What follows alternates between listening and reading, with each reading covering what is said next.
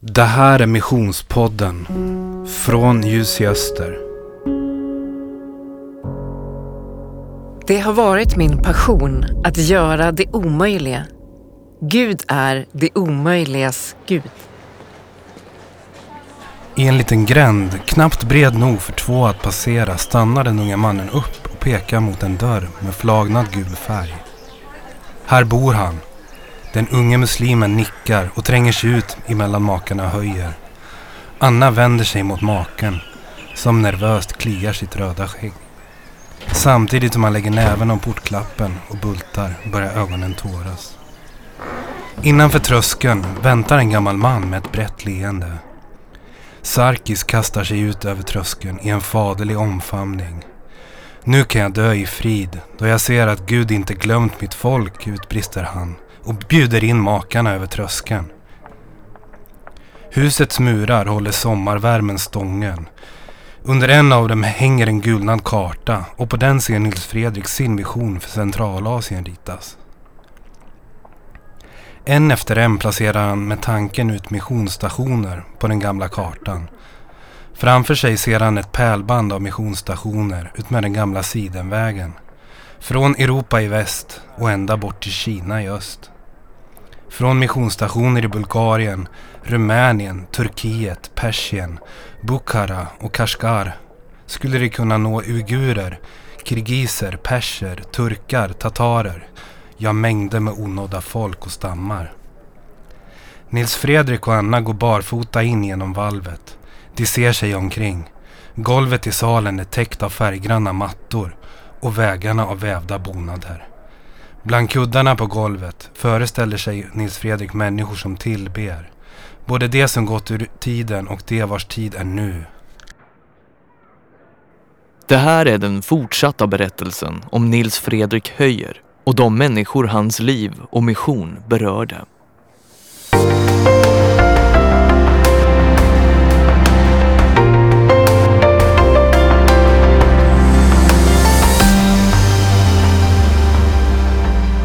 Makarna Höjer la armen om de förföljda och predikade evangelium till de som ingen annan vågade nå. Han var en fader för de nystartade församlingarna men kanske inte en familjefar vi skulle låta oss inspireras av idag. Stora och omöjliga visioner, fascinerande furstar men gav samtidigt skeptikerna mer vatten att ösa på sin kvarn. Men där Nils Fredrik grävde spirade enheten och bland dem han talade till. En längtan att ge som gåva vad de fått som gåva. Sarkis Hambarsumov, gudsmannen som välkomnade dem till Shamaki, ledde i mitten av 1800-talet en väckelse bland armenier och tatarer som ebbade ut när myndigheterna förvisade honom. Först på äldre dagar med makarna Höjer såg han det spira bland bergen igen. Sarkis Hambarasumo blev basen och språngbrädan för den mission som Nils Fredrik och Anna Höjer skulle bedriva bland de kaukasiska bergen. Han blev deras lärare och tog deras träning på stort allvar. Med makarna Höjers ankomst fick församlingen i Shamaki, en stad i dagens Azerbajdzjan, nytt liv. Trots att det var förbjudet att missionera i de landområden som på 1800-talet tillhörde Ryssland gav de sig varje vecka ut två och två för att berätta om Jesus i bergsbyarna. Av de som kom till tro tog Nils Fredrik bland annat sig an Johannes Avetaranjan och Margar Asatorov. Johannes var turk och hade efter sin konvertering tvingats fly från Persien. Han blev en av Nils Fredrik Höjers viktigaste följeslagare.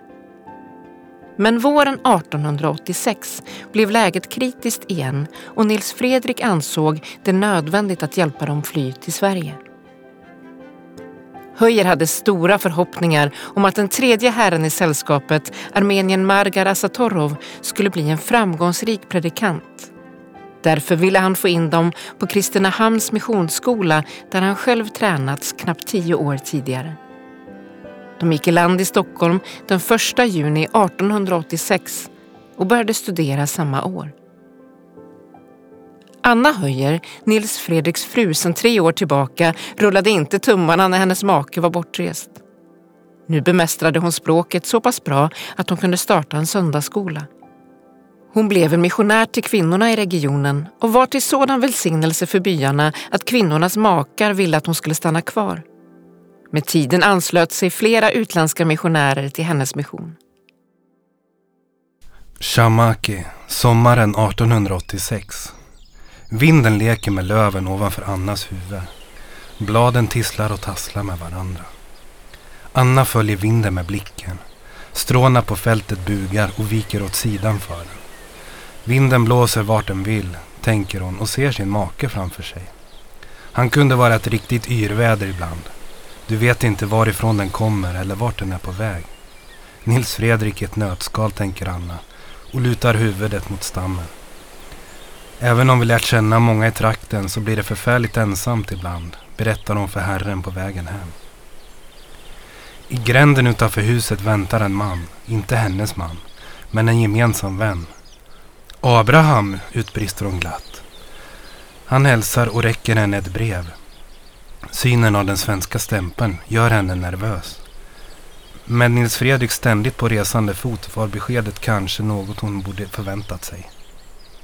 Anna lirkar försiktigt ur brevet ur kuvertet.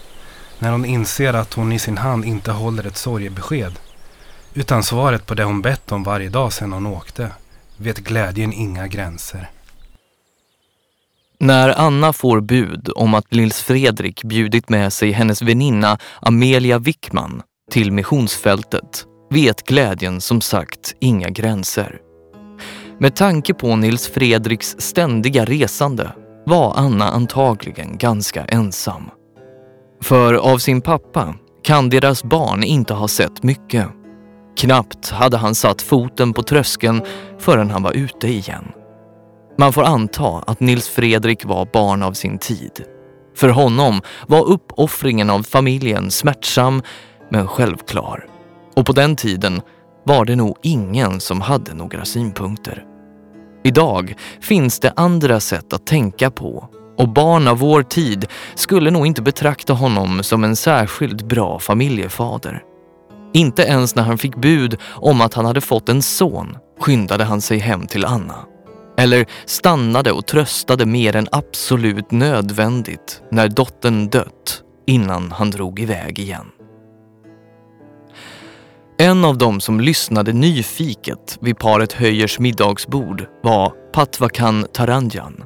Inte att förväxla med Johannes Aventerajan. Patvakan var en ung man från ett förmöget hem vars far bestämde sig för att låta honom utbilda sig i Sverige.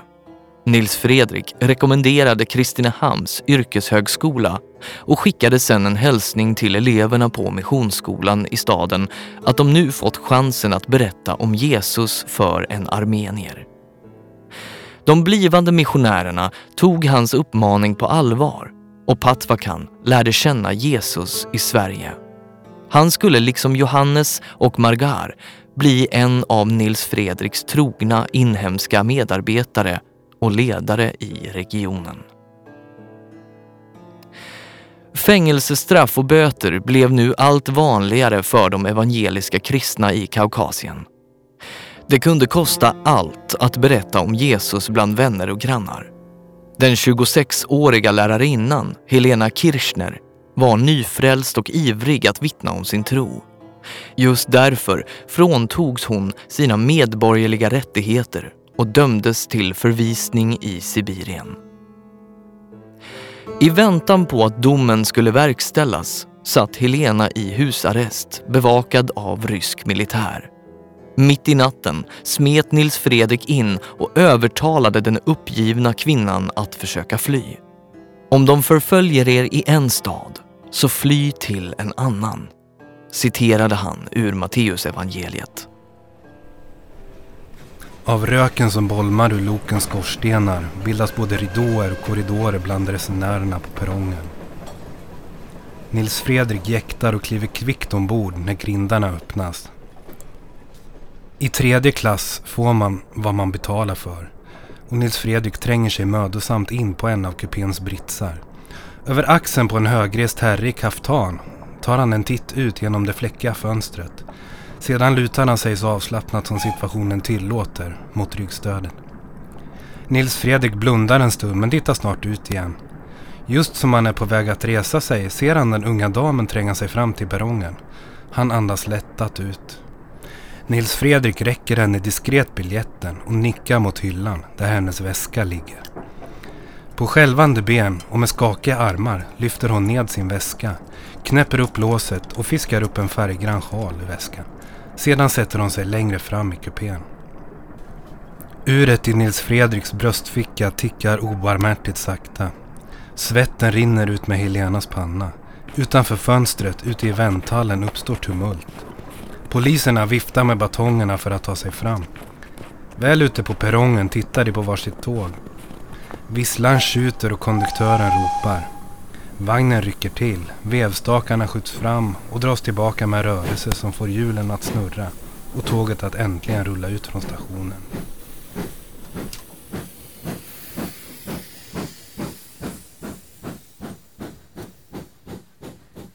Att rädda troende undan förföljelse låg Nils Fredrik varmt om hjärtat. Dessutom ville han hjälpa dem att finna en kristen gemenskap och förena dessa gemenskaper. Därför gladde det honom när de nykristna församlingarna i Kaukasus i slutet av 1880-talet bildade sitt eget samfund. Det evangelisk-orientaliska förbundet. Den 2 januari 1888 avskilde förbundet den första armeniska missionären. Det var en stor dag, för nu var församlingarna inte längre beroende av utländska missionärer utan kunde sända egna. Sarkis Hambarsumo blev samfundets ordförande och Patvakan Taranjan dess kassör. I och med bildandet av detta samfund blev det möjligt att börja bygga utifrån den vision som Nils Fredrik hade för Centralasien. Det pärlband av missionsstationer mellan Europa och Kina som vi berättade om i inledningen. Det hade blivit dags för rekognoseringsresa.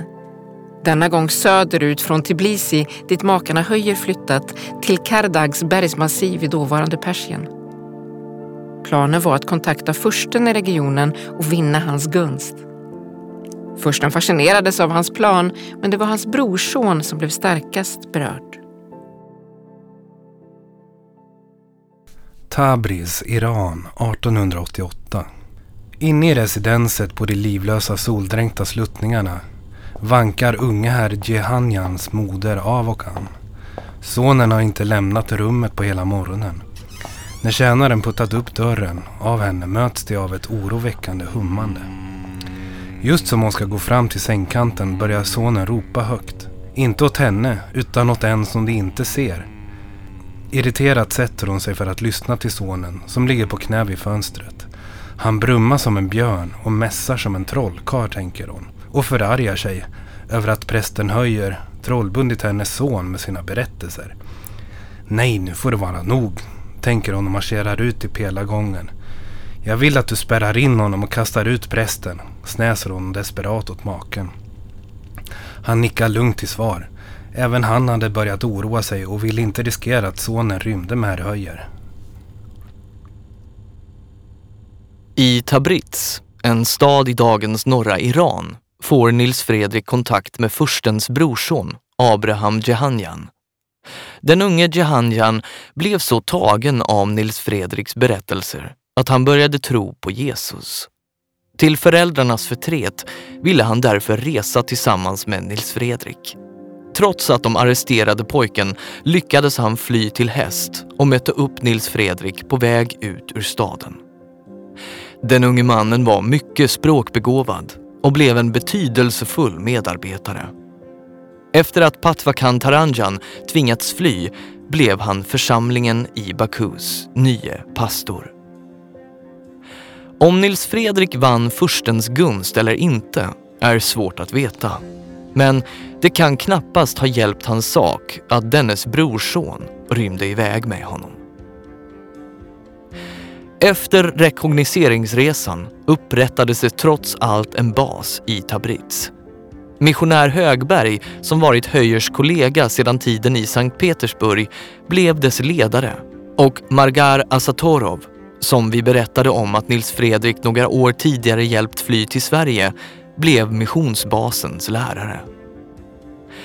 Rapporterna från den första missionsstationen i det tänkta pärlbandet var lovande och Nils Fredrik var ivrig att ge sig iväg på nästa rekognoseringsresa. Med staden Kashgar såg han möjligheten att bli den första missionären till den uiguriska befolkningen i östra Kina.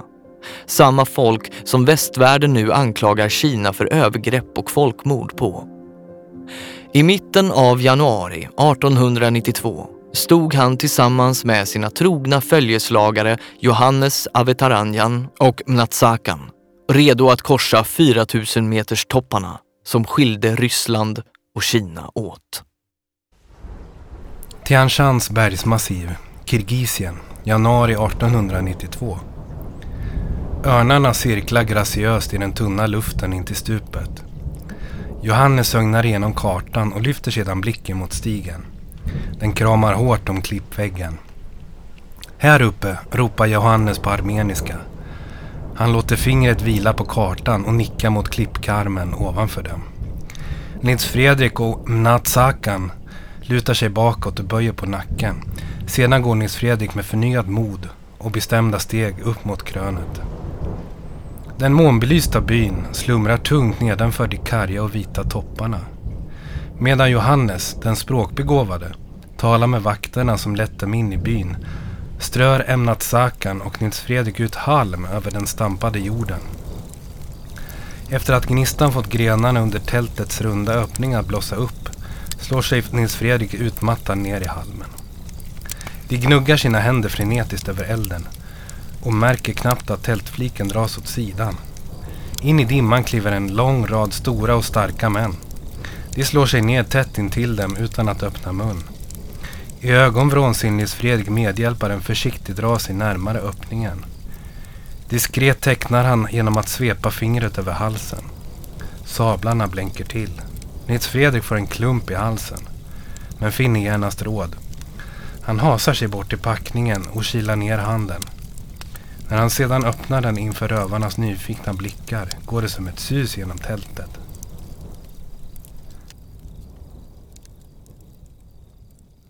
Efter att ha presenterat rekognoseringsresan för Missionsförbundet i Sverige träffade Nils Fredrik forskningsresanden Sven Hedin som bland annat berättade att kirgisier var överförtjusta i socker. Så med socker som betalning behöll de sina huvuden och fick all den hjälp de behövde. Den fortsatta ritten över Terikdavanpasset på 4000 meters höjd var dock värre än mötet med rövarna.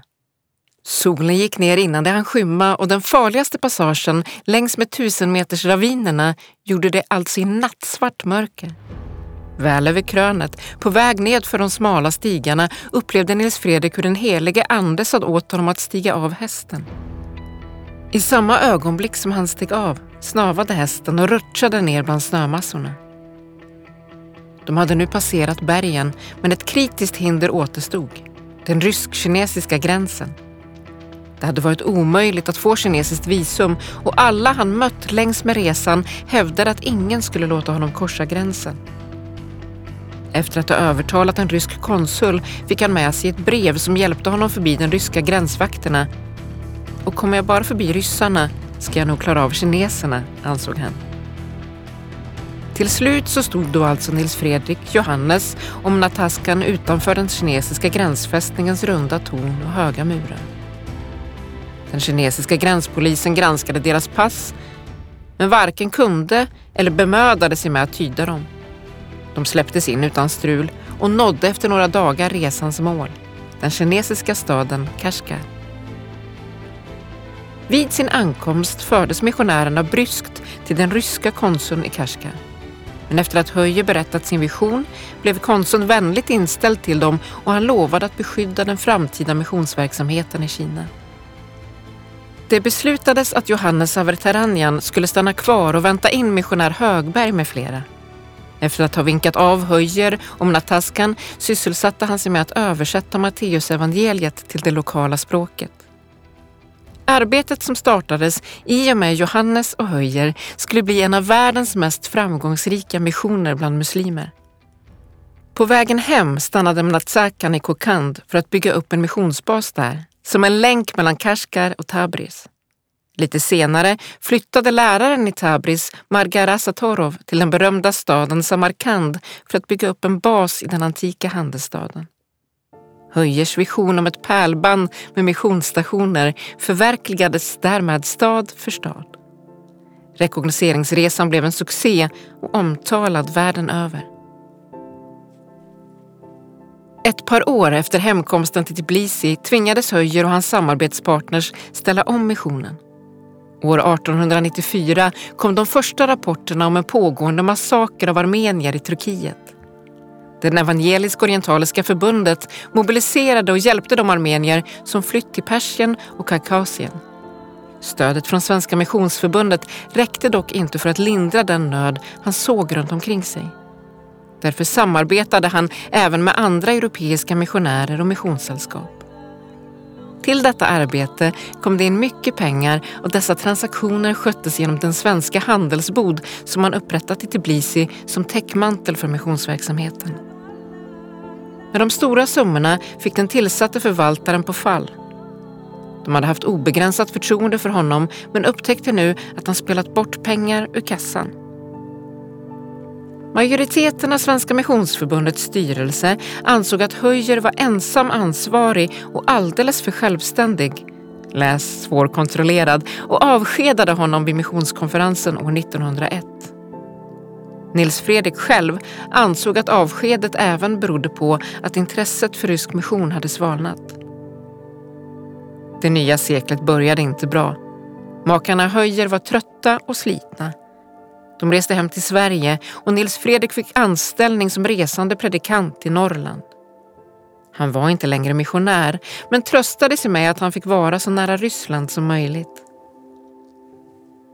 Men nere på kontinenten började det hända grejer. I och med att ryska evangeliska församlingar började organisera sig bildades ett ryskt missionssällskap. De anställde Höjer som sändebud och ryska församlingars vägnar. Han fick i uppgift att koppla samman europeiska och amerikanska församlingar med ryska. På det uppdraget befann han sig därför i Säffle i Sverige år 1903. Efter att han talat sig varm om den ryska missionen bjöd en av åhörarna, predikanten Carl Victor Gelén, hem honom på middag. Carl Victor Gelén var sedan tidigare mycket intresserad av vad Gud gjorde i Ryssland. Så med sina berättelser blåste Nils Fredrik liv i det hjärta och eldhärd i vilken drömmen om en organisation för mission i öst skulle gjutas. Predikanten samtalade med sina vänner och de ansåg att något måste göras för den ryska missionen och åt det minskade engagemanget i Sverige. Den 27 oktober 1903 samlades grosshandlare, predikanter, redaktörer och brukspatroner på Tegnérgatan 3 i Stockholm för att bilda Kommittén för evangelisk mission i Ryssland. Den 4 november anställde de Nils Fredrik Höjer som deras missionär. Han gavs uppdraget att fortsätta organisationsarbetet i Ryssland och söka understöd samt väcka engagemanget hos svenskarna för de troende i öst. Berättelsen om Nils Fredrik Höjer är en lång berättelse om ett liv som berörde folk över en stor del av världen. Till häst och utan vare sig sociala medier eller TV lyckades han sprida evangelium på platser som vi även idag anser svåra att nå. Genom finurlighet, övertygelse och ett rejält mått passion för det omöjliga efterlämnar han sig en organisation som i över 100 år arbetat för att förverkliga hans vision om att nå de onådda.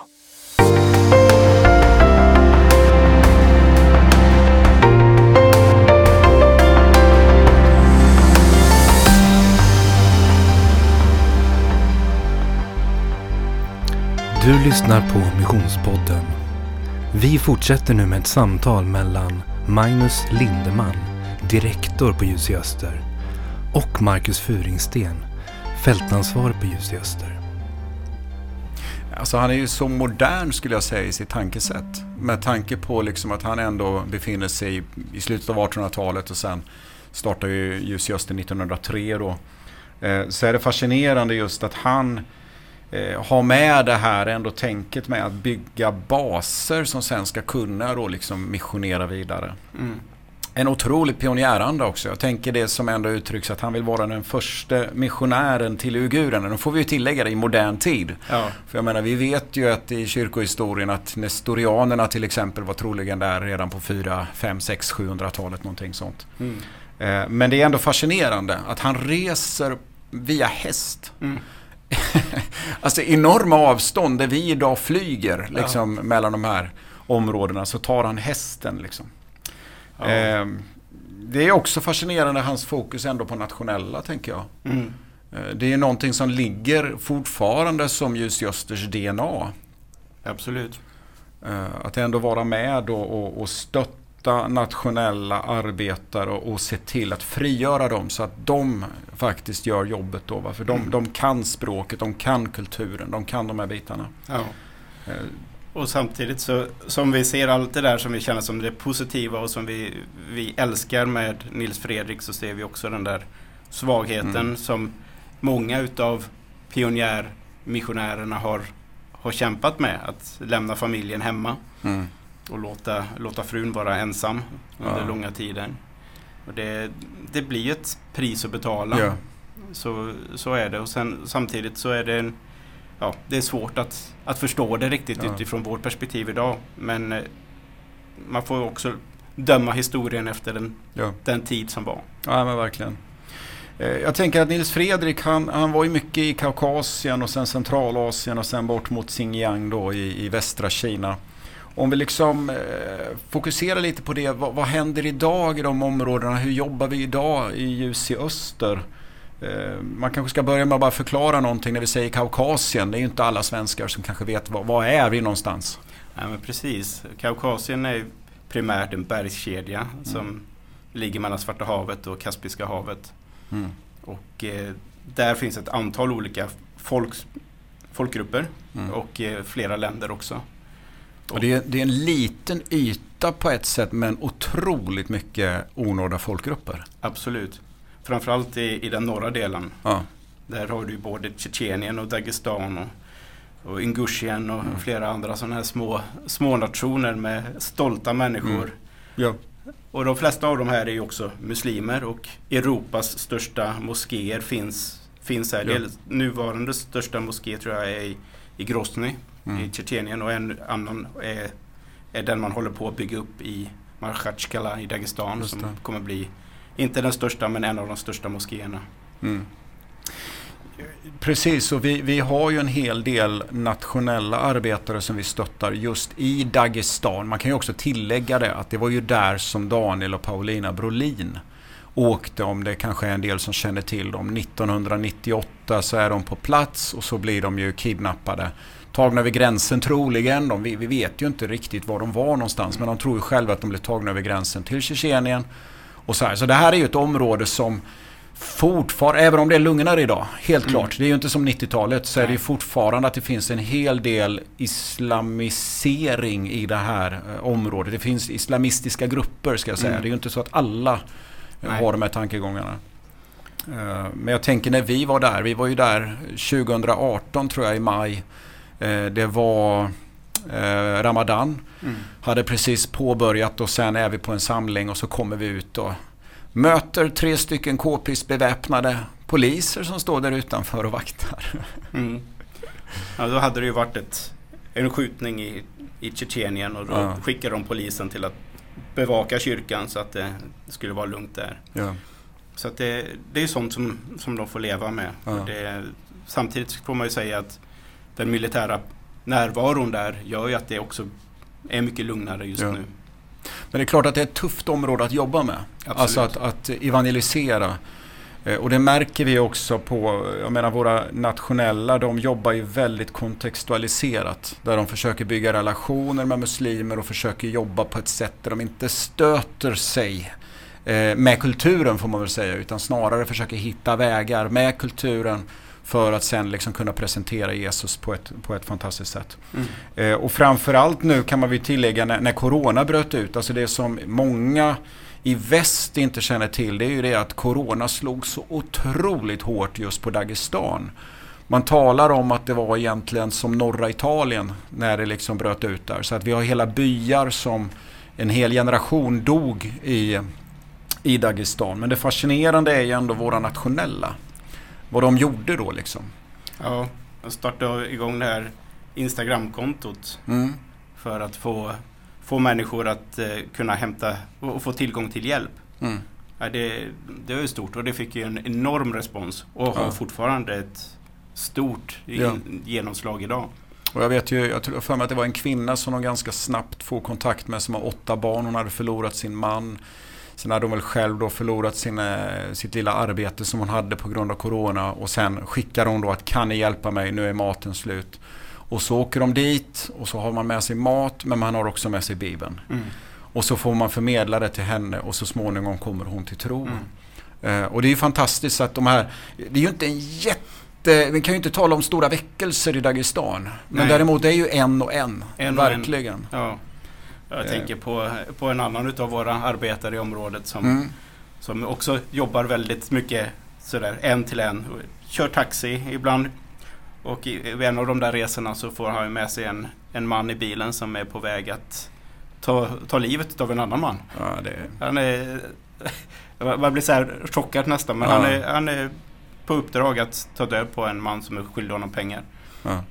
Och eh, våran kontakt missionär här, han, han, får vittna för honom och berätta för honom om, om frälsning och försoning, omvändelse. Ja. Och den här mannen som är på upp, uppdrag att döda, han omvänder sig. Ja. Och lämnar sig till Gud och far hem och vittnar för sin mamma istället. Ja. Alltså det, jag tycker det är så otroligt stort. Och han var ju också med i ett annat tillfälle där han han hade vittnat om, om sitt liv och lagt ut på, på internet. Och sen när han kommer till, till kyrkan en dag så kommer han inte in. Nej. Dörren är stängd. Ja. Och han funderar, vad, vad gör han nu? Och så ser han att andra människor som kommer till kyrkan, då, där kommer de in genom dörren. Ja. Och så är de inne.